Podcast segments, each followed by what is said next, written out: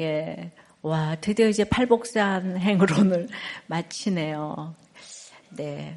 내가 가난하고 애통하고 온유하고 의해주리고 극률이 여기고 어, 청결하고 합평케 하면은 이제 큰 상을 주셔야 되겠죠? 여러분은 어떤 상 받고 싶으세요? 예, 그 상도 좋지만은 상급이라고 하면 좀 더 뽀대가 날 것 같아서 오늘 마지막 여덟 번째 복에게 주어지는 최고의 상급에 대해서 생각을 해보겠습니다. 팔복산의 상급 첫 번째는 박해로 나타납니다. 10절 11절입니다. 의를 위하여 박해를 받는 자는 받은 자는 복이 있나니 천국이 그들의 것입니다. 나로 말미암아 너희를 욕하고 박해하고 거짓으로 너희를 거슬러 모든 악한 말을 할 때에는 너희에게 복이 있나니 예, 팔복은 서로 이제 구별되는 것 같지만 분리되지 않아요. 다 서로를 포함하고 연결되어 있는데요. 그 첫째 복과 여덟째 복이 같아요. 가난으로 출발해서 박해로 끝났는데 그들의 상은 천국이 그들의 것입니다. 이 복을 받습니다. 예, 그러니까 이 팔복은 복의 개념이 완전히 바뀌어지는 결론인데요. 어, 지금까지 일곱 가지 복에 대한 말씀은 한 구절씩만 있었잖아요. 그런데 어, 여덟 번째 마지막 복 의를 위해 박해 받은 자의 복은 10절에서부터 12절까지 9절 9절 세 구절이나 나와서 의를 위해 박해받은 축복을 가장 강조하셨어요. 그만큼 최고의 복이라서 그렇습니다. 그럼 이게 상이라는 것이 무엇을 의미할까요? 예, 밑동 잘린 나무 같은 인생에서 이제 박해를 받으면 정말 밑동이 잘렸구나. 이걸 인지합니다. 이 땅에서는 힘들겠지만 이 땅에서 소망을 버리게 하시는 것은 정말 상이라고 생각이 돼요. 이 세상에 누릴 것이 많다고 생각하면 정말 떠나기가 어렵잖아요. 그래서 어, 세상에서 칭찬만 받으면 어떤 의미에서는 저주라고 생각이 돼요. 왜냐하면 세상의 가치관을 깨는 것이 복음이기 때문에 화평케 하는 복을 받기 시작하면 이제부터 박해가 시작이 되는데 이 세상에 누가 박해를 좋아하겠습니까? 그런데 예, 박해가 잘 받아진다는 거예요. 그러니까 화평케 한다는 것 자체가 십자가의 피로 주어지는 것이기 때문에 화평이 듣기에는 좋지만은 화평케 하는 제 입장에서는 이 세상으로 보면 좁은 길이고 그 길이 복이라는 것이 팔복의 크라이막스라는 것입니다. 박해를 받은 자는 완료 분사 수동용으로 이미 시작된 박해가 끝나지 않고 지금까지도 고통을 당하고 있는 사람이에요. 이건 한마디로 쫓김을 당하는 거예요. 도망자 신세가 되었다는 말인데요. 이렇게 마지막에 박해를 그냥 이렇게 주시는 것은 우리가 그릇 행하여 양 같아서 각기 제 길로 가는 양 같은 우리를 너무 잘 아시기 때문에 마지막 우리로 막 몰아가시는 것이 바로 박해예요. 예. 그 여우가 오니까 막 뛰어야 되잖아요. 마지막에 슈꼬린 시키기 위한 예. 근데 팔복의 끝에 왜 이런 말씀을 하실까? 어, 일곱째 복까지 왔는데 그 천국 열차에서 내릴까봐 주님이 걱정이 돼가지고, 예. 우리가 이제 그리스도의 군사된 자는요, 예, 불신자는 이 밖에서 다 도망가겠죠. 예, 그런데 군사는 뒤를 보이면 죽잖아요. 사명자이기 때문에 계시록 2장 10절에 서문학교에 보고 죽도록 충성해야 생명의 면류관을 받는다고 하는데 면류관이 상이잖아요. 이기는 자는 둘째 사망에 해를 받지 않는다고 했는데요. 예, 주님이 몰아가시니까 목자가 그 양무리를 몰아갈 때는 이미 이긴 자죠. 목자가 몰아가니까. 예, 그러기 위해서 서문학교회를 10일 동안 옥에 던져 넣는 것처럼 의를 위한 박해가 있다는 것이에요. 자, 이제 예를 들어볼게요. 이게 남편이 바람을 폈을 때, 그, 예, 행복을 목적으로 사는 인생에서는 이 박해가 다 화하고 져주고 이제 버릴 뿐이에요. 그러니까 내가 행복을 쫓아 살다가 그것을 잡기 원하지. 아이 행복과 정반대인 고난에 쫓김을 당하는 박해를 누가 당하고 싶겠습니까? 내 삶의 박해는 없기를 원하고 내 자녀에게 결코 있어서는 안 되길 바라는 일이고 얼마나 싫으면 남이 당한 박해 얘기도 듣기도 싫고 생각하기조차도 싫은 게 우리가 이제 우리 그 인생이에요. 근데 이제 보통은 남편이 바람을 편다. 그러면 그 남편 자체가 상급이라기보다는 이어닥칠 어려움과 후폭풍이 두렵기 때문에 두려워할 뭔가가 있기 때문에 그 사건에게 쫓기는 도망자가 되어서 이제 시달리는 거죠. 그러니까 결국은 보면 자신의 유익 때문에 두려워하더라고요. 남편을 평소에 너무나 이렇게 좀 무시를 한 분이 너무 힘들어해서 제가 이렇게 찾아간 적이 있는데 예, 굉장히 엘리트이신 분인데 왜 뭐가 그렇게 힘드세요? 그랬더니 아, 눈 오면 이제 자동차 기름 누가 넣어요? 그리고 그 관공서는 누가 가요? 나 그거 생각함 이러시더라고요. 예. 그러니까 우리의 두려움이 다 그런 것 같아요. 음. 예, 하지만 이처럼 억울한 일을 겪으며 이제 힘들어서 내가 죄인임을 깨닫고 나 같은 죄인인 죄인인 에, 죄인인 에, 나 같은 죄인을 살리신 그 예수 그리스도를 만난다면 아무리 힘들고 어려워도 이게 가치가 있는 일 아니겠습니까? 내가 기복산의 배부름에 너무 줄여서 하나님 아닌 것들을 하나님 자리에 놓고 그 살았던 것이 딱 힘들면 그게 나타나요. 하나님 자리에 있는 게 남편인지 자녀인지 돈인지가 딱 나타나는 거. 그래서 내 죄를 이제 깨닫게 되기 때문에 이 박해가 축복인 거예요. 이처럼 구원의 사건으로서 우리에게 일어나는 박해를 주님은 의를 위하여 당하는 박해라고 말씀을 하세요. 그러니까 의는 세상적인 옳고 그름이 기준이 아닙니다. 또 내 옳음과 결백을 주장하기 위해 받는 박해는 의를 위하여 당하는 박해가 아니에요. 그러니까 내 옳음을 증명하기 위해서 내 남편이 내 어머니가 네가 최고다 이 얘기를 듣기 위해서 예, 내가 이 모든 거 참는 거는 의를 위한 박해가 아니라는 거죠.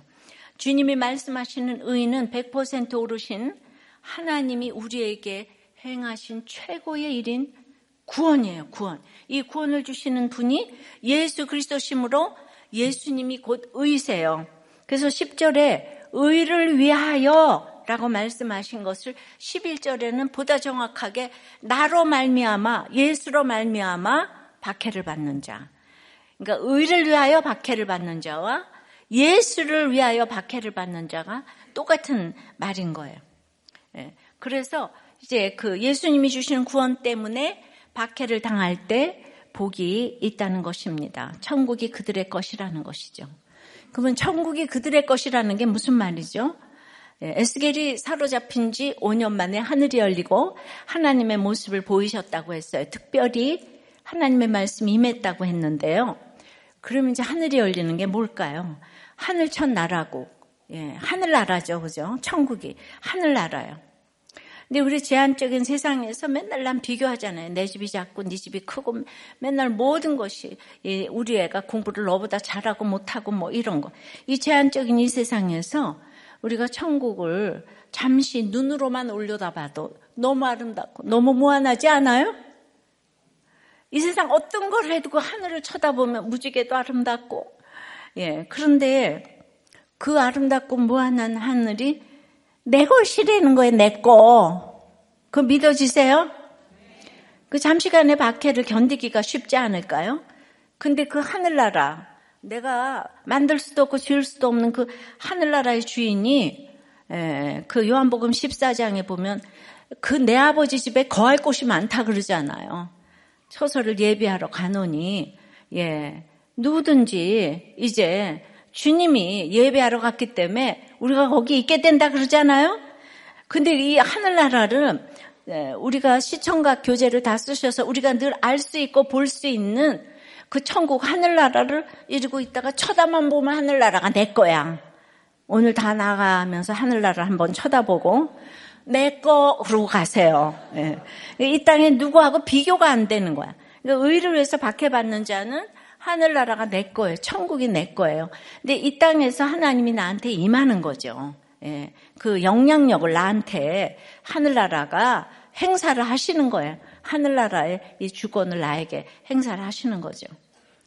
자, 그, 그래서 이제 복음 때문에 핍박받는 자, 그 박해받는 자가 복이 있는데, 어느 집사님이 이제 이렇게 그 남편이 교회 홈페이지에 이런 글을 올렸었어요. 아내가 살림을 안 해서 일주일 내내 김치만 먹었다.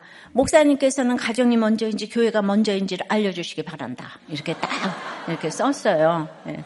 그래서 예, 물론 안 믿는 남편에게는 잠깐 성경을 보는 것도 하루 종일 살림 안 하고 성경만 보는 것처럼 보일 수가 있어요. 제가 외출도 안 하고 집에서 살림만 하는데도 남편은 허구날 성경만 본다 그러는 거예요. 내가 참 그럼 얼마나 좋겠어요. 내가 그렇게 거룩하지를 못한데. 그러니까 살림을 안 해서가 아니라 성경책을 읽고 기도하는 것이 싫어요. 이게 본인의 그 이렇게 죄책감이 있으니까. 그러니까 가정과 직장에서 내 할 일을 다 했음에도 성경만 본다. 교회에 미쳤다는 소리를 듣는 것은 의를 위한 박해라고 할 수 있죠. 근데 이제 정말 믿음 때문에 받은 박해라면 어떤 말을 들어도 종달새에 이 지적인 같이 들리면서 여유가 생기지만 그렇지 않고 내 할 일을 안 해서 그런 소리를 들었다면 그것은 박해가 아니라 당연히 이제 들어야 될 말인 거예요. 그러니까 내가 어느 쪽에 해당하는지는 자신과 하나님만 알지만은 두 말은 다 들어야 될 말인 거예요. 이거 여러분들 화를 내시면 안 돼요. 화를 내시면 져요, 다. 화를 내시면 리더십이 가질 않아요.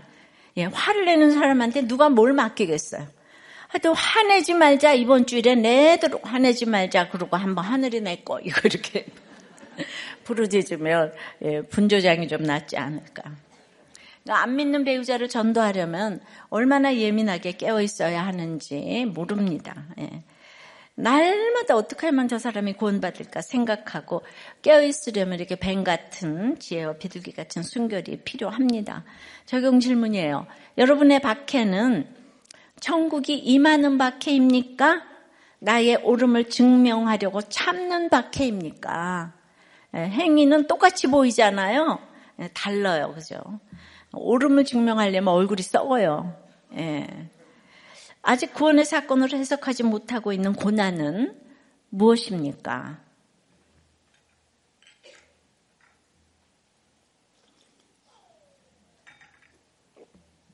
자, 팔복선의 상급은 박해로 나타나는데 두 번째는 그들만이 아니고 내게도 주시는 상급이에요. 11절.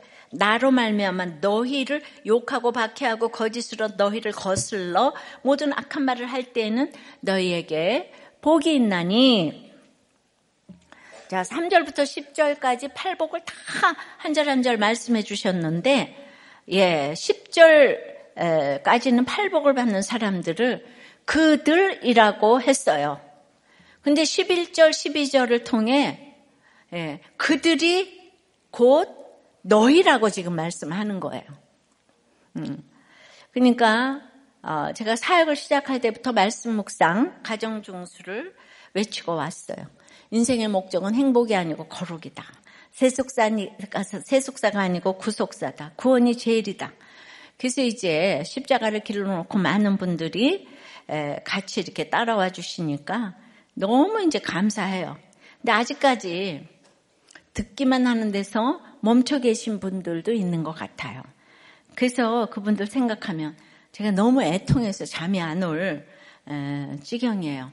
그런데 그 유명한 심아저씨는 요새 목장에 간다네요. 아유, 진짜 우리가 박수를 한번 쳐요, 진짜. 그러니까 이렇게 늘 이렇게 기도를 하면 기도 응답이 또 이렇게 이루어지기도 하는데 주님이 복 있는 사람을 3인칭으로 말씀을 하시니까 자기들이 그 안에 들어가는지 확신하지 못하는 사람들이 있었던 것 같아요.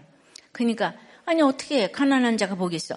아니 애통하는 자가 복이 있어? 온유한 자가 복이 있어? 줄이고 목마른 자가 복이 있어? 극률이 여기는 자가 복이 있어? 청결한 자가 복이 있어? 합평하는 자, 합평케 하는 자가 복이 있어? 의를 위하여 박해를 받는 자가 복이 있다고? 아니 복 있는 사람은 그 반대 아니야. 아유, 나는 그런 사람이 될 수도 없고 될 마음도 없어. 어, 나는 그런 말씀, 난 상관없어. 난 나대로 살 거야. 예, 이러는 거예요. 왜 그럴까요? 그 주님의 말씀은 천국이 그들의 것이요. 그러니까 그들에게만 주신 말씀이고 나와 상관이 없다는 거예요. 예, 내게 주신 말씀으로 틀리지가 않는 거예요. 주님이 친절하게 이 그들이 바로 너희다. 예. 주님과 그들의 관계가 바로 나와 너의 예, 관계라는 거죠. 그러니까 주님과 인격적으로 만난 모두에게 이 말씀을 주신다는 뜻이에요. 자, 그래서 의를 위하여 박해를 받을 때 구체적으로 욕하고 거짓으로 너희를 거슬러 모든 악한 말을 한다고 했잖아요. 그러니까 이제 구체적으로 어, 이렇게 의를 위해서 박해받는 것이 에, 그게 어떻게 나타나는가 하면 욕과 저기 에, 뭐 박해, 거짓 비방 이런 것으로 이제 나오는 거예요. 예. 근데 욕을 하든 비방을 하든 어, 나하고 상관이 없는 사람. 예, 그것이 내가 싫어하는 사람을 향한다면 내가 힘들 이유가 하나도 없지 않아요. 근데 그게 나와 내 가족, 어, 나와 관계 있는 사람들을 괴롭게 하면 이제 문제가 되는 거죠. 근데 우리는 특별히 욕이나 그 박해나 비난에 대해서는 지나치게 이제 민감해요. 주님을 만나 성령으로 자존감이 높아져야 이런 곳에서 자유롭게 되는데 그렇지 못하니까 자존심을 동력 삼아서 욕 레이더를 24시간 돌리면서 살아요. 그래서 심지어 꿈속에서도 비난을 받았다고 여기며 상처를 받아요. 너 어저께 욕했지? 이러면서. 그 욕 듣는 것도 어려운데 그보다 사실 정말 힘든 것은 적극적인 순종으로 주를 위해 살다가 욕먹고 박해받고 거짓 모함을 받는 고난이에요. 예. 자, 억울함과 한이 골수에 사무친 험한 인생을 살다가 기적적으로 주님을 만났어요.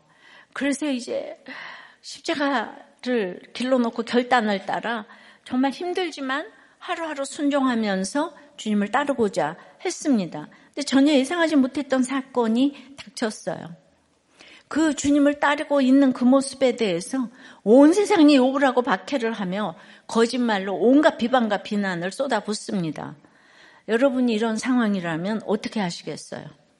지금까지 따랐던 그 순종을 위한 모든 에너지와 과거의 한과 억울함까지 다 합친 그냥 어마어마한 생사과 원망이 올라오지 않겠습니까? 나 예수 안 믿어? 예. 안 그럴 수 있는 사람이 어디에 있겠습니까? 자, 구속사는 유다가 주인공이라고 했어요. 마지막에 또 유다가 빠지면 안 되잖아요. 다시 반복을 합니다. 아무리 들어도 모르니까 여러분들이. 음. 예, 며느리 보고 그녀는 나보다 옳다라고 했어요. 그러면 뭐가 나보다 옳은 걸까요? 음. 그러니까 자신은 지금 복수심으로 요셉을 팔고 공동체를 떠나서 결혼했어요. 예. 아들 둘을 낳았는데 둘 다 다 악하다고 했어요. 둘 다 다 그래서 죽었어요. 그러면 그때 야 내가 요셉을 팔아서 이런 일이 왔구나. 예, 내 삶의 결론이야. 그래야 되는데 그게 안 되더라고요. 예. 그러니까 나오미도 3차 흉년이 올 때까지 말씀이 안 들렸잖아요. 유다도 안 들리는 거예요. 예. 그러니까 계속 예. 말씀이 안 들리는 사람이 공동체를 떠나서 혼자서 지금 놀잖아요. 예. 그러니까 계속 죄를 짓는 거예요. 예. 그렇게 죄를 짓고 있어요, 지금. 예. 근데 그 당시 계대 혼인법은 남편이 죽은 자부를 계속 다른 아들에게 주어 반드시 후손을 봐야 하는 거예요. 근데 셋째 아들까지 주면 죽을 것 같아서 이제 자부를 친정으로 보내는 거예요.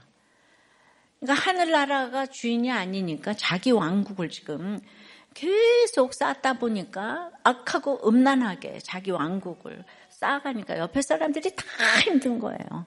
내가 이겨야 되니까 자기 왕국을 쌓아야 되니까. 그러니까 이제 회개를 안 하니까 할 일이 죄를 감춰야 되잖아요. 예. 그러니까 지금 아들 둘이 다 죽었는데도 셋째 아들 하나님 뜻하고 상관이 없어요. 자기 마음대로 적용해. 그러니까 이제 일에 미쳤어요. 그리고 이제 창기와 놀았는데 며느리 예, 며느리인 줄 모르고 창기가 창기와 놀았어요. 이거 정말 이게 막장 드라마 아니에요? 근데 그 며느리가 이 집안의 영적 후손을 위해, 즉 구원을 위해 그 수치스러운 일을 행했다고 한 거예요. 예, 그러니까 그 며느리는 예수 씨를 위한 적용을 했는데, 그런데 그냥 그 아, 며느리 보고 임신했다고 불태워 죽이라, 불에 사르라, 죽이려고 했어요. 그러니까 유다가 얼마나 죄인인지 아시겠죠? 예. 그러니까 며느리에게는 박해 박해 이런 박해가 어디 있겠어요? 지금 예수 때문에 계속 하기 싫은 다른 아들에게도 계속 들어와서 예, 영적 후손을 낳으려고 하는데 시아버지는 계속 맡고 있는 거예요. 예. 그러니까 유다는 지금 뭐예요? 요셉을 시기하고 팔았잖아요. 예. 근데 보세요. 예. 그 아무에게도 그걸 말하지 않고 있잖아요. 유다는. 근데 며느리는 죽을 각오로 자기와 동침을 했고 구원을 위한 십자가와 지혜와 타이밍을 알았기 때문에 이때 이걸 오픈한 거잖아요. 예. 지금까지 인류가 알도록 오픈을 한 거예요. 창세기 38장 26절에. 오픈은 우리도 교회가 하는 게 아니고 성경에서 했어요. 이게 구원을 위한 오픈이었지만은 드디어 이 그녀가 옳도다. 예, 거기까지가 이제 예, 유다의 악한 시절이고 예, 그때 이제 유다에게 며느리 그 오픈이 들렸어요. 그거는 죄가 보였다는 거예요. 유다가 죄가 안 보이니까 계속 공동체 나오는 걸 욕하고 난 돈만 벌면 돼. 예, 그러니까 돈 버니까 또 여자랑 놀아. 예. 거기 또 그냥 며느리 임신까지 시켜. 아주 이 저기 뭐야 예 정말 죄의 아이콘이에요. 여러분 이런 사람 예수님의 조상이 됐어요. 음. 그러니까 지금 며느리 그 사건 있기 전까지는 죄의 아이콘이에요 유다가. 그 누가 무슨 말을 해도 안 들어요. 악하고 악하고 또 악했더라. 예. 지금 여기 목장에 안 나오려는 분들 뭔가 다 있어요. 예, 유다 같은 죄를 다 지금 하나씩 깔고 있어요. 그래서 계속 오면 그 오픈해야 돼서 못 간다고 이래요, 다. 그래도 어떻게 해요? 우리는 천국이 우리의 목적지니까. 그러니까 이게 며느리가 옳다는 거예요. 의롭다는 거예요. 그러면 유다는 그다음부터 무슨 박해를 받았을까요? 자기는 죄만 지었는데. 유다는 다말이 낳은 베레스가 며느리가 낳은 베레스가 예수님의 계보에 올라갔습니다. 근데 곧장 며느리 옳다 그런 다음에 며느리와 아, 가까이 하지 않았다고 동침하지 않았다는 얘기가 딱 나와요. 예. 예. 그러므로 예, 그 다음서 음행을 그 다음부터 음행을 다 끊었어요. 완전히 그때부터 바뀌었어요. 주님을 만나면 이렇게 바뀌어요 인생이. 그렇지만 이 일은 만천하에 드러났어요. 며느리와 동침한 시아버지라고 입 있는 자는 다 비방을 했을 것이고 아들 베레스가 유다를 보고 아빠라고 해야 하는지 할아버지라고 해야 하는지가 굉장히 힘들고 베레스도 심한 조롱을 당하며 컸으리라고 생각이 되는 거예요. 모든 악한 말을 다 들었을 거예요. 그러니까 욕과 비방과 유다도 다말도 별 악한 말을 묵묵히 다 드러냈기 때문에 예, 둘 다 다 마태복음 예수님의 계보에 시아버지 며느리가 찬란하게 다 올라간 줄 믿습니다. 예, 좋은 글씨 달고 사는 게 진짜 축복이에요. 그런데 보세요, 유다가 얼마나 다말을 못 쫓아오냐 하면은 그렇게 다말을 보고 회개를 했어도 유다는요, 그 후로 22년 동안 요셉 얘기를 아버지에게 못 하더라고요. 예, 이렇게 회개해도 못하는 게 있더라고요. 그러나 유다는 그 못하는 한 가지 때문에 22년 동안 날마다 오늘도 회개하고 내일도 회개하고 아침에도 회개하고 그러면서 낮아 저 갔습니다. 그러니까 예수님의 조상이 된 이유가 유다가 훌륭해서가 아닌 것 아시겠죠? 예, 유다가 훌륭해서 예수님의 계보에 올라간 게 아니에요. 다말이 적용한 나보다 옳도다 의롭다의 의는 righteousness 오늘 예, 여기 10절부터 나오는 이 의와 같은 단어예요. 그러니까 예수 씨 때문에 십자가진 같은 조롱과 욕을 받아낸 거예요. 예. 화평케 하는 자는 욕을 받아낼 수가 있어요. 음. 때가 참 22년 만에 모두에게 천국의 창대함을 보여줄 수 있는 화해를 하게 된 것이죠. 바로 이거예요. 그래서 화평케 하는 자는 의를 위하여 박해를 받는 것이고 천국이 너의 것이고 그들의 것이고 저는 이제 유다처럼 대단한 구속사의 직계 주인공은 아니지만 한편 유다처럼 그 그러니까 유다는 절대로 죽을 때까지 그 부분에 인정을 받지 못해요. 이 세상 사람들은 그 고정관념이 있기 때문에. 예. 그래서 이 아, 저도 이제 유다처럼 이제 인정받지 못하는 여자 목사라는 태생적인 고난이 있어요. 예. 그러니까 이게 너무 와 닿는 거예요. 나는 내 인생을 내 입장에서 보게 되니까. 그러니까 말씀이 이해 안 되는 분들의 여자라는 고정관념은 대단한 것이거든요.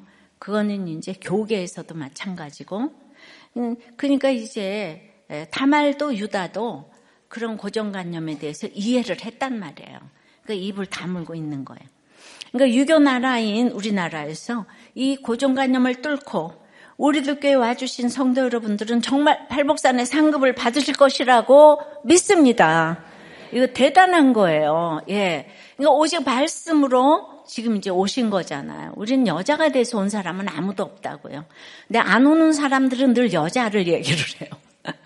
그리고 맨, 예, 그런 것에 대해서 유다하고 다말은 그걸 agree 했다느냐, accept 했다는 거예요. 받아들였다는 거예요. 그러니까 여러분들도 뭐가 여러분들이 안 되는 거 있어. 왜 나한테 그러지 말고 지금 그 상황이 그런 걸 어떻게 하겠어요. 내가 아무리 얘기를 해도 안 변하는 사람 안 변해. 그럼 내가 맞춰야 되는 거예요, 내가.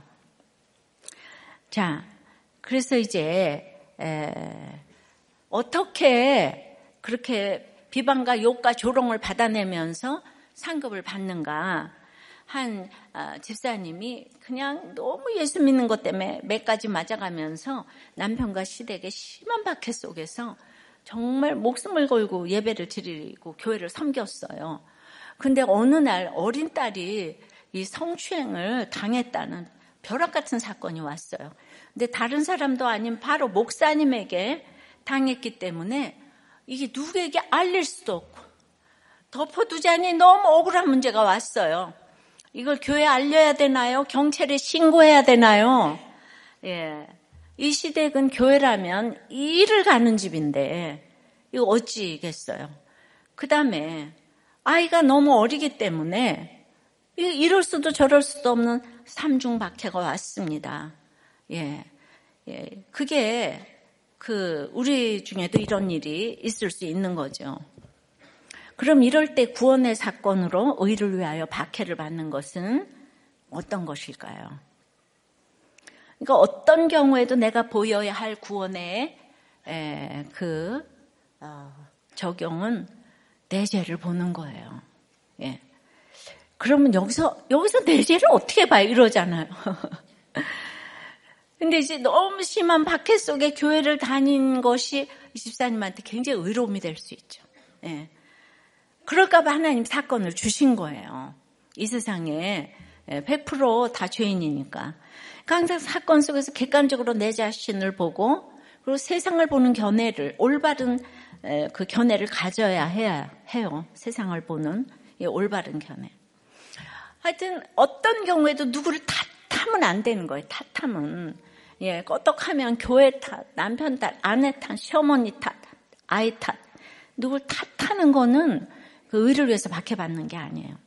왜냐하면 믿음의 분량이 천차만별인 거예요. 예. 그러니까 이 아이가 굉장히 크고 이 모든 것을 감당할 수 있으면 또 이렇게 저렇게 할 수 있어요. 그러니까 이 부모가 영적으로 깨어서 자녀를 지키고 가르쳐야 해요. 예. 근데 내가 아, 예. 그런데 세상은 갈수록 악하고 음란해요. 그렇다고 교회를 안 가야 합니까? 보통 사람 내가 교회 절대로 안 가 이러잖아요. 예. 또, 예. 또그 교회를 또 가자니 그것도 그렇잖아요. 우리 늘 이렇게 선택을 해야 돼. 그러니까 최선은 아니래도 차선의 선택을 해야 되는데, 여러분, 교회라고 해서 누가 지켜주는 게 아니에요. 예. 교회도 가면은 믿음의 분량이 다 천차만별이라고요. 예. 그러니까 부모가 영적으로 깨어서 자녀를 지키고 가르쳐야 하는데, 다들 내가 이렇게 박해당하면서도 교회를 가니까 하나님 다 지켜주시겠지. 예. 내가 기도하니까 하나님 책임지시겠지. 아니 이거 하나님이 없는 거 아니야. 이거 하나님 탓한 거죠 지금? 예. 그게 아니라 내가 교회를 가고 예수를 믿는다는 거는 나는 내 자리에서 엄마 자리에서 철저히 해야 할 역할이 있는 거예요. 아니 내 새끼를 내가 지켜야지. 누가 지켜요? 근데 이제 박해봤던 그 그냥 그 맹목적인 열심으로 신앙생활을 지금 하고 있었는데 아, 이제는 하나님의 말씀대로 지혜롭게 인도함을 받는 신앙생활로 바꾸라는 그 사인이 온 거죠. 그래도 그 어머니가 섣불리 이런 말을 다 내지 않고 제게 메일을 보내신 것이 참 그 구원의 결정이었다고 생각하는 게요. 당장 쫓아가서 따지고 슬프고 악쓰고 그러고 싶죠. 그러나 이 사건에서 하나님의 뜻을 깨닫고 기뻐하는 모습을 보일 때 이야말로 예수님 때문에 박해받는 것이 되는 것이죠. 왜 물론 나이가 들고 여러 가지 상황으로 알리고 신고하고는 완전히 다른 문제예요. 예, 신고도 하고 알리기도 해야 돼요. 예. 근데 이 아이는 너무 어려서 그러기가 어려운데 그걸 신고 안 하자 내가 죽을 것 같지 않아요? 예. 그러니까 결국은 비둘기같이 순결하고 뱀처럼 지혜로워야 하는데 지혜로워야 하는데 그래서 이렇게 말씀 묵상과 나눔이 중요합니다. 항상 묻고 나눔을 해야 되는데 물을 사람이 없으니까 혼자만 열심히 교회를 다니다가 이렇게 변을 당할 수가 있는 거예요. 이렇게 해석을 잘하면 예, 이때 주님을 만나게 되면 일생의 복이 될 수 있죠. 예, 그러니까 아, 그러니까 왜 이렇게 늘 힘든가 하면은 결국 늘 탓하는 거는 내 믿음이 기복산에 있기 때문이에요. 기복이 있으니까 맨날 이로 안 되고 저로 예. 예수님이 십자가에 못 박혀 돌아가셨는데 그러니까 내가 기복산에 있다는 증거가 맨날 누구 탓하는 거예요. 예. 탓, 그 탓하면 지옥을 사는 거예요. 천국의 반대, 지옥. 지옥을 사니까 그냥 의를 위해서 박해를 안 받으면 지옥이 저희 것이며 이렇게 되는 거죠. 예. 결국 어, 그 가정이 아, 빛과 소금의 역할을 하게 되셨어요. 지금 듣는 욕과 당하는 박해와 받는 악한 비방에 속지 마시고요. 천국의 복을 붙잡으시고 끝까지 예, 이렇게 팔복산행 등정을 마치시기를 바랍니다. 적용이에요. 욕과 박해와 거짓된 악한 말로 비방을 받으며 예, 내가 복 있는 사람이라는 사실이 믿어집니까? 내가 받은 박해가 전도의 열매로 이어지고 있습니까? 팔복산 산행길에서 어느 구간을 지나고 있습니까? 예. 오르막길이에요? 내리막길이에요? 예. 근데 지금 그래요. 지난주에도 목사님 말씀 하나도 몰라. 이러, 이랬다는 거예요. 남편님께서. 그러니까 지금 이 얘기를 듣고 미쳤고 그럼 경찰에 알려야지. 그 사람 콩밥을 먹게 해야지. 이제 이런 생각밖에 못 하는 거죠. 예. 그런데 예. 이게 그래서 의를 위해서 박해를 받는 자가 왜 천국이 저희 것임인지를 오늘 이렇게 마지막에 정말 귀를 기울여서 이해가 안 되면 몇 번씩 좀 들으시면서 이해를 하셨으면 좋겠습니다. 예. 자, 이제 팔복산의 상급 세 번째는 예, 우리는 박해로 나타나고 예, 그 다음에는 이제 그들의 말씀이 아니고 나에게 주신 이 말씀으로 이게 받아야 되는 거예요. 이게 구원의 해석을 하면요, 그게 천국이기 때문에 막 억지로 그러지 않아요. 천국이 임하니까 한계가 없잖아요. 아름답잖아요. 이게 해석을 하면 해결이 된다니까요. 예. 제가 지금 해결책을 제시했는데, 음, 그럴듯하군. 그렇죠? 그죠? 그럴듯하죠? 아니에요? 예, 남자들은 고개를 아무도 끄덕거리지 않아. 그 경찰이 가야 돼. 예, 이거 빨리. 목사를 그거 혼내줘야 돼. 이렇게. 혼내는 건 하나님이 하시는 일이고, 우리는 우리 적용을 해야 되는 거잖아요. 그죠? 우리는 우리를 지켜야 되는, 지켜야 돼. 자, 그 팔복산의 상급 세 번째는 지금 기뻐하고 이렇게 즐거워 해야 돼요. 12절에 기뻐하고 즐거워하라. 의를 위해서 박해를 받고 있는데 기뻐하고 즐거워하라. 예, 이게 어떻게 기뻐하고 즐거워할 수가 있어요? 이런 사건에서. 근데 천국이 임하면 기뻐하고 즐거워하라. 하늘에서 너희 상이 크기 때문이래요. 너희 전에 있던 선지자들도 이같이 박해하였느니라. 그게 박해받는 인생이 예수 믿는 인생이잖아요.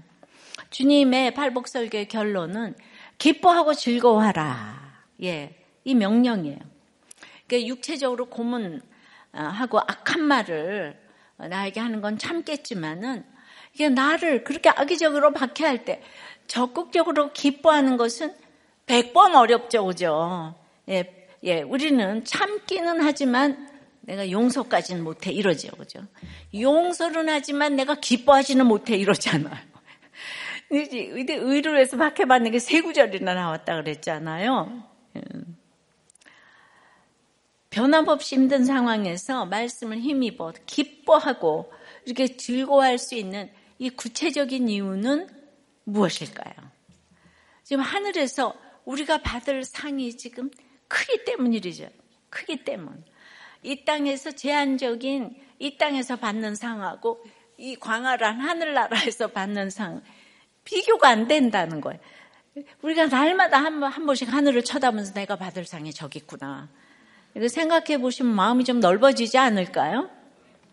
자, 베드로전서 하늘의 큰 상은 1장 6절에서 9절. 그러므로 너희가 이제 여러 가지 시험으로 말미암아 잠깐 근심하게 되지 않을 수 없으나 오히려 크게 기뻐하는도다. 너희 믿음과 확실함은 불로 연단하여도 없어질 금보다도 덕이하여 예수 그리스도께서 나타나실 때에 칭찬과 영광과 존귀를 얻게 할 것이니라. 예수를 너희가 보지 못하였으나 사랑하는도다. 이제도 보지 못하나 믿고 말할 수 없는 영광스러운 즐거움으로 기뻐 하니 믿음의 결국 곧 영혼의 구원을 받음이라. 예. 그러니까 결론부터 말하면 가장 기뻐할 수 있는 비결은 내가 구원받았기 때문이래잖아요. 예. 베드로 사도는 이 팔복 설교를 들었죠. 결론을 떠올리면서 떠올리면서 이 구절을 쓴 것 같습니다. 힘든 이 세상 사는 동안 기뻐하고 즐거워할 수 있는 천국의 상이 믿음의 결국인 영혼의 구원을 받기 때문이래요. 그래서 늘 큐테 적용은 예, 큐테 꽃은 적용이고 결론이 영혼곤이라 그랬잖아요. 너무 큰 상급이기 때문이에요. 지금은 손에 잡히지 않는 것 같고 아직 멀리 있는 것 같아 답답할 때도 있어요. 하지만 구원과 천국은 또 누가 주시는 거예요? 하나님이 주시는 선물이잖아요. 그러니까 구원과 천국도 결국 하나님 안에 있어요. 하나님 없이 구원과 천국을 얻을 수가 없죠. 그러니까 하나님과 함께라면 그냥 구원과 천국은 따라오는데요.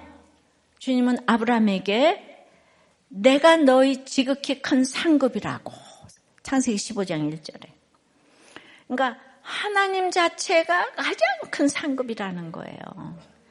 예, 둘이서 연애를 하다가 신랑이 다이아몬드 보내고 장미꽃 보내면 뭐해 신랑이 와야지. 이거예요. 그죠?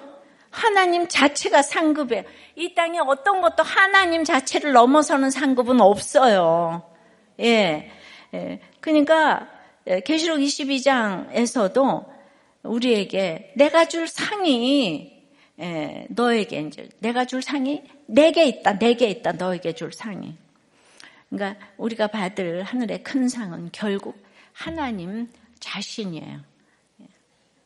그러니까 하나님 우리가 욕을 먹을 때나 박해를 당할 때나 온갖 악한 말로 비방을 당할 때도 우리를 떠나지 않고 우리와 함께 그 모든 고난을 같이 통과하시는 줄 믿습니다.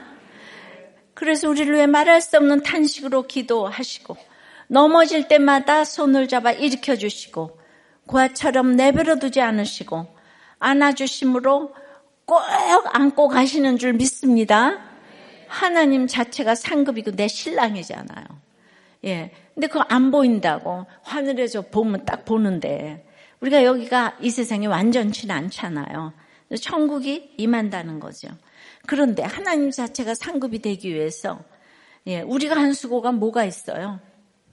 우리는 노력에 걸맞는 상만 받아도 너무 기쁘고 즐겁지 않아요. 근데 살아갈수록 그게 안 된다는 것을 우리가 경험하지 않습니까? 갑자기 대기업에다 하다가 공고사직을 당하고 내가 그렇게 노력했는데 뭐 이러잖아요. 그죠? 예, 그러니까 전적으로 이 하나님 자체가 상급이 된다는 것은 정말 수동적이에요. 내 힘이 아닌 오직 주의 은혜로 내가 지금 믿음 위에 서 있는 성도가 되어 있는 거예요. 오직 주의 은혜로 내가 합격자가 아니고 승자가 아니라 택자라 이 말입니다. 자꾸 예 주님의 전적인 은혜로 예, 성령이 거하시는 거예요. 팔복은 주님과 함께 한다는 것 자체입니다. 요한복음 15장 어, 7절에 너희가 내 안에 거하고 내 말이 너희 안에 거하면 무엇이든지 원하는 대로 구하라. 그리하면 이루리라. 주님과 동행한다는 것은 추상적인 게 아니에요. 첫째가 우리가 주님 안에 그리스도의 몸인 교회 공동체 안에 거하는 거예요. 공동체에 꼭 붙어 있는 게 주 안에 거하는 거예요. 둘째는 주의 말씀이 우리 안에 거하는 거예요. 말씀 묵상하는 거예요. 그러니까 말씀과 공동체가 바로 주와 함께 하는 길인 줄 믿습니다. 이것이 팔복이요. 우리가 천국에서 가장 어, 받을 큰 상이며 이 땅에서도 지금 누릴 수 있는 기쁨과 즐거움인 줄 믿습니다. 적용 질문이에요. 박해받으면서 여러분들은 기뻐하고 즐거워합니까? 하나님 자체가 상급입니까? 하나님이 주신다면 이 환경이 상급입니까? 그래 환경이 상급이니까 사건만 생겨 하나님 없어 하나님이 어디 있어 난 떠날 거야 교회도 떠날 거야 밤낮 이게 주제가잖아요 그죠? 예, 근데 이제 아까 그 집사님은 그런 이제 예, 공동체가 없었잖아요. 물을 때도 없었잖아요. 근데 이제 우리들 교회 예, 집사님의 어, 이 예, 어떻게 해석을 하고 해결했는지 적용을 한번 들어보세요. 이렇게 대표 기도를 위해서 단톡방에 이제 기도 부탁을 했어요.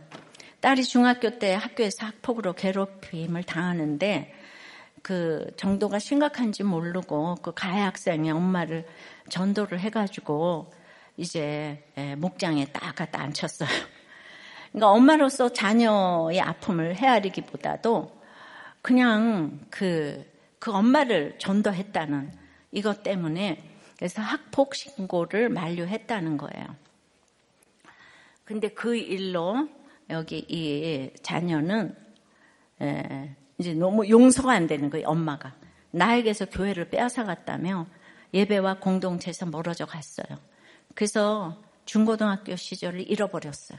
예. 그런데 이제 매수를 거쳐서 어, 청, 이제 대학을 갔는데 청년부 목장을 이제 건면하는 제게 온 교인이 다 보는 곳에 엄마 죄를 오픈하는 글을 올리라고 하면서 그때까지 목장은 입도 떼지 말라고 예. 근데 이제 온전한 화평은 양쪽이 함께 누릴 수 있는 것이어야 한다고 말씀해 주셨는데 내가 믿음이란 미명 아래 학폭으로 힘든 가운데 있는 딸에게 참으라 희생을 강요하고 그, 어, 그 학생 엄마와 일시적인 화평만 이루려고 했던 것이 이 연약한 딸을 찌르고 고통의 짐을 지우고 구원을 가로막은 문제 엄마였음을 딸에게 진심으로 어, 전하고 사죄할 수 있도록 기도 예, 올렸어요. 예. 그래서 딸이 목장 가지 않고 내 죄를 오픈하라고 기회를 주는 것이 하나님의 용서하심이고 하나님이 나에게 베푼 구원의 날임을 깨닫고 사람 안에 심령을 지으신 하나님께서 딸의 심령 안에 예수 씨가 싹을 틔워주실 때까지 애통함으로 잘 기다리는 적용을 할 수 있도록 이걸 이제 초원 카톡방에 이제 기도 제목을 올렸어요. 그리고 이제 대표 기도를 하셨어요. 대표 기도는 이걸 모두 할 수는 없잖아요. 그래서 한 구절 딸에 대한 기도를 했어요.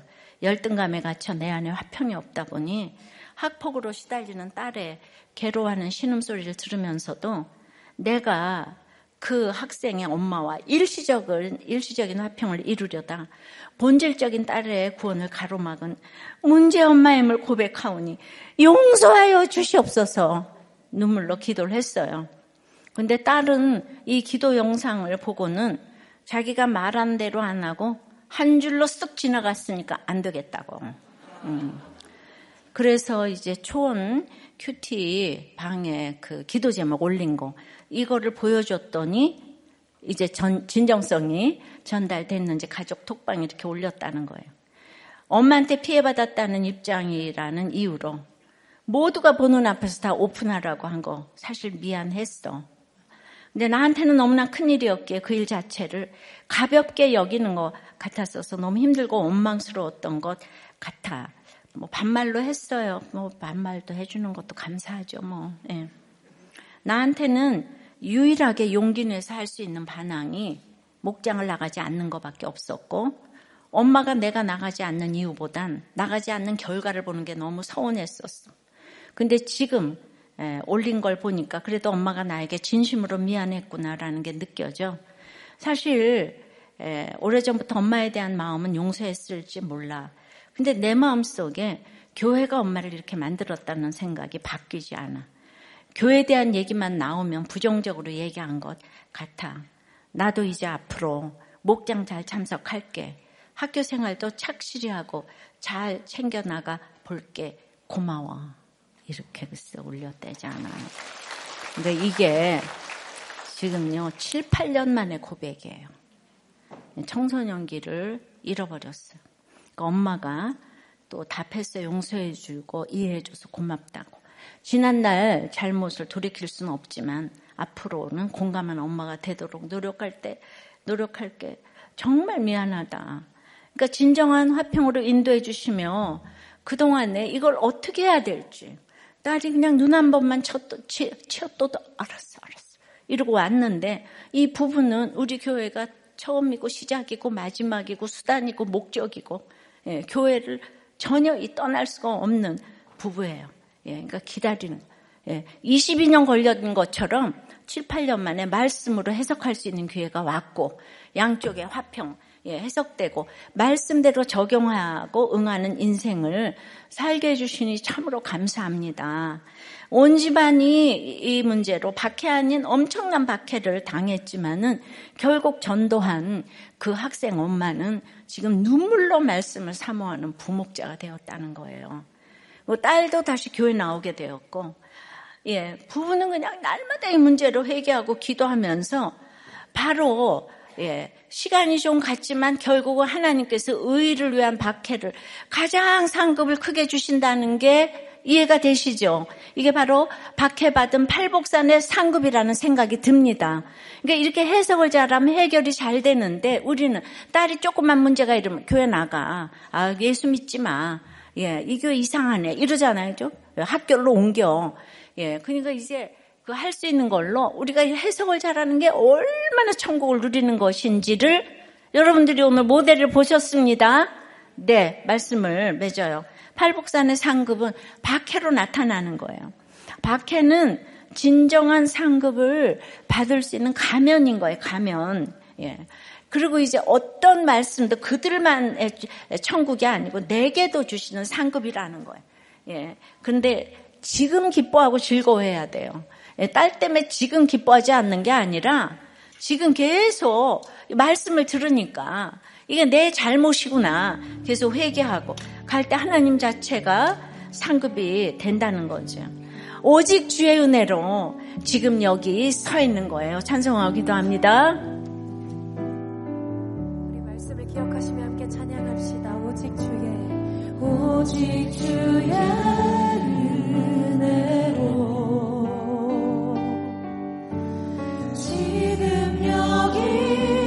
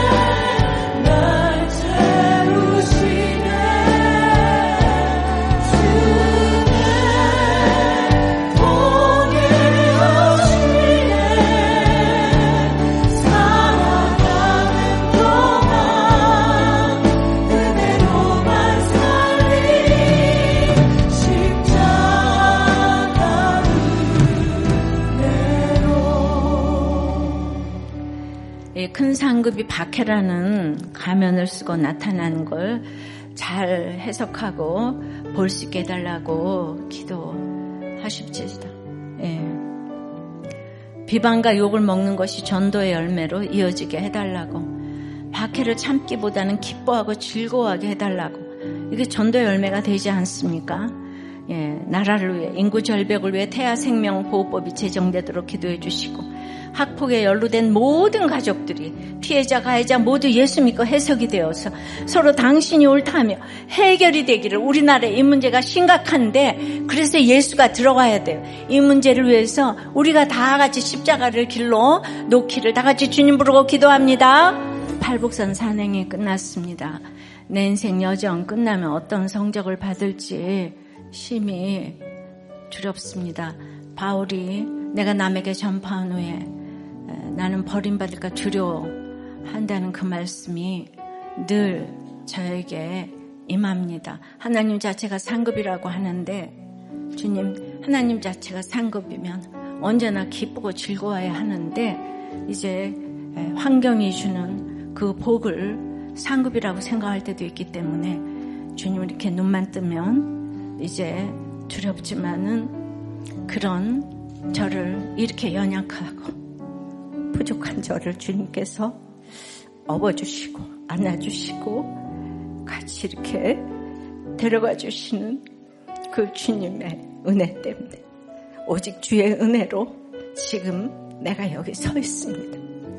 예, 저를 보면 예수를 믿지 못할 사람이 아무도 없고 유다를 봐도 내가 주님을 만나는 거 어, 정말 네가 나보다 옳도다 할 때에 이 최고 예수님의 예, 정말 직계조상이 된 것처럼 우리 행위의 옳고 그름이 아니라 오직 예수를 믿는 오직 주의 은혜로 예수를 믿는 그 믿음으로 팔복산에 이 상급을 받는 우리 모두가 될 수 있도록 주님 역사하여 주시옵소서. 이 시간 정말 전국적으로 세계적으로 학폭에 아버지 하나님 그 힘든 것을 예, 걸어가고 있는 이 피해자 가해자 모두에게 복음이 필요합니다. 주님 예수 복음이 들어가서 그러니까 누군가가 이거 십자가를 길러놓고 이쪽 딸과 또 이쪽 학생 그 엄마를 중재하느라고 그동안 얼마나 정말 의를 위해서 이 구원을 위해서 박해 아닌 이 박해를 받아왔는데 그 내가 예수에 대한 확신이 있기 때문에 우리가 모두 그렇게 십자가를 길러 놓고 결국은 안전하면 어떻게 될 뻔했습니까? 이 엄마가 이렇게 눈물로 사모하게 되었는데 주님 내가 주님을 전한 것은 결코 헛된 것이 하나도 없는 줄 믿습니다. 주여 우리나라를 불쌍히 여겨 주시옵시고 우리나라 이제 세기말에 우리나라를 쓰셔야 되겠사오매 아버지 하나님 예, 참으로 선교사가 왔던 그때를 잊어버리지 아니하고 박해가 더 심해지기 전에 복음이 왕노릇하는 우리나라가 될 수 있도록 역사하여 주시옵소서. 예수 그리스도 이름으로 기도드리옵나이다. 아멘